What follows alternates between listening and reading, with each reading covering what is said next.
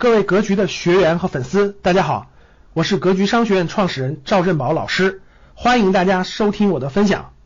如果今年冬天还比较长，冬天还比较冷，会怎么样呢？今年的天气啊比较反常。今天是十月十一日，陕西省从咸阳、宝鸡、铜川、西安都下雪。各位听好了，是十月十一号哈。那我在北京，过去的十月中旬，其实穿个薄外套就可以了，不用穿秋衣秋裤的。现在今年二零二一年十月中旬的北京，基本上秋衣秋裤都穿上了，穿的也是偏厚一点的外套了。这个气温相当于是往年的十一月初的天气，可以说冬天提前来了一个月啊。今年感觉没有秋天，国庆节之前还短袖呢，还。国庆节之后立马入冬的感觉，所以说今年的天气，据气气象专家预测啊，二零二一年的冬天啊极有可能有这个厄尔尼诺现象，就说是相当于是第一个冬天比较长，第二个冬天比较冷。觉得冬天比较长，这个可能已经应验了。极端的天气也会带来特殊的能源需求，目前全球基本上可以已经说是能源的危机。如果今年冬天还比较长，冬天还比较冷，会怎么样呢？我们拭目以待。